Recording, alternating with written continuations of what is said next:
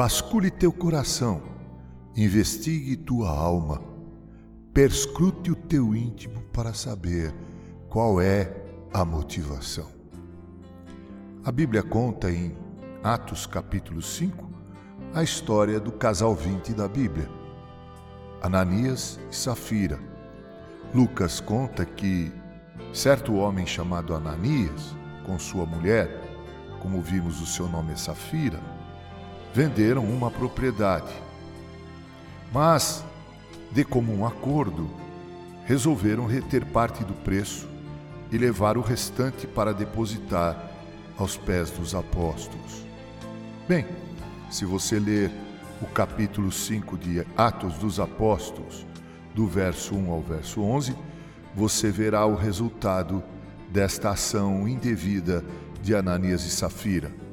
Ambos morreram porque mentiram ao Espírito Santo de Deus.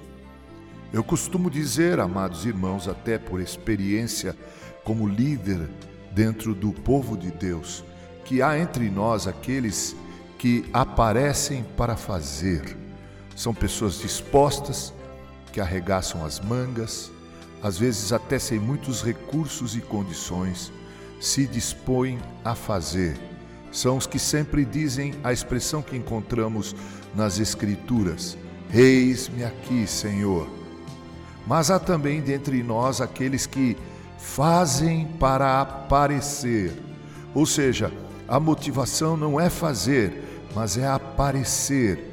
Por detrás da ação há uma motivação oculta, que é projetar o seu eu, é aparecer.